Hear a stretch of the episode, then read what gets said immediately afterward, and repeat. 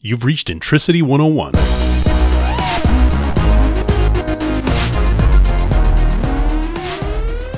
Hey folks, thanks for joining. This next clip that you're going to hear is from a video we did five years ago titled ETL versus ESB, or uh, Extract, Transform, and Load versus Enterprise Service Bus.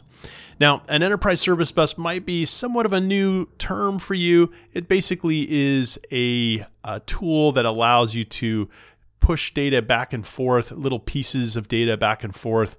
Um, there's companies like MuleSoft and whatnot that really excelled in that uh, domain. And so uh, it, it really is a comparison here between the process of you know extract transform and load and the process of esb and how the two are very much different from each other and that many organizations or vendors were trying to blur the lines between the two. So hopefully you'll enjoy this one and we'll see you on the other side. Hi i'm jared hillam. Imagine that you need to deliver a package to an office building only a block away but the only way to get it there was to have the package scheduled to be delivered on a giant truck, which gets dispatched out of another city. Or conversely, imagine needing to deliver thousands of boxes to a warehouse, but the only thing you have is a bicycle. These strange analogies have a very similar parallel in the data world. When we're trying to move large quantities of data, often the tool of choice is an ETL tool, which stands for extract, transform, and load. However, when we're communicating between individual application processes, we often use an enterprise service bus or ESB. So in this video, we're going to briefly touch on the unique challenges of moving bulk data as well as real-time transaction data. And we'll also discuss how vendors are beginning to blur the lines between these two requirements into unified integration platforms. And we'll start with ETL.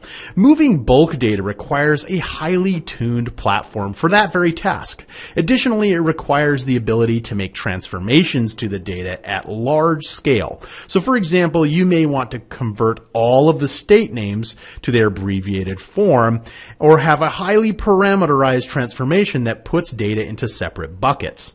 And you may want this to occur to millions of records on a scheduled basis. This would be akin to using the truck in our previous example. It's specifically designed for delivering in large quantities. Application integration, on the other hand, requires a real-time service to be constantly monitoring transactions. This is because ESB tools are often talking between applications. For example, imagine you have a closed opportunity in your CRM and you want that closed opportunity to trigger an invoicing process for your accounts receivable system. Now, rather than hand entering all of the information, you'd set up a service bus which would carry the relevant relevant information to your accounts receivable group, speeding up the invoice creation process. Now, this would be akin to using a bicycle in our previous example. It's not great for moving a lot of stuff, but it's nimble and it's purpose built for getting a few packages from A to B. In the past, the lines between these two different middleware functions were fairly stark.